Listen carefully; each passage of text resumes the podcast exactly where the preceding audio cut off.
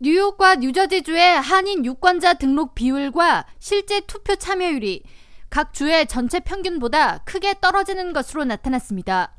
시민참여센터와 뉴저지 시티대학 연구팀이 25일 발표한 뉴욕과 뉴저지 한인 투표 참여 실태 분석 보고서에 따르면 지난해 11월 치러진 본 선거 기준 선거에 참여한 한인 유권자 수는 뉴욕의 경우 총 13,982명으로 총 추정 인구 15만 4,211명에 비해 10%도 미치지 못하는 것으로 나타났습니다.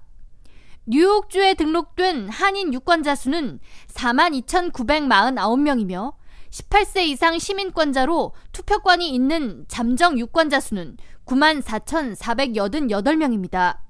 즉, 유권자 등록률은 46%로 투표 참여 자격이 되지만 유권자 등록을 하지 않은 한인의 비율이 50% 이상인 것으로 집계됐습니다. 뉴욕주 전체에서 유권자 등록을 마친 사람 중 실제 본 선거에 참여한 인원은 49%였으며 한인은 33%만이 지난해 본 선거에 참여했습니다.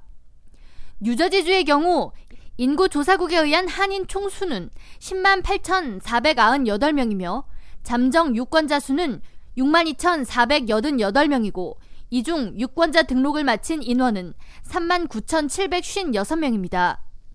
이 중 지난해 11월 본 선거에 참여한 투표자는 총 11,614명으로 유권자 투표율은 29%에 불과합니다.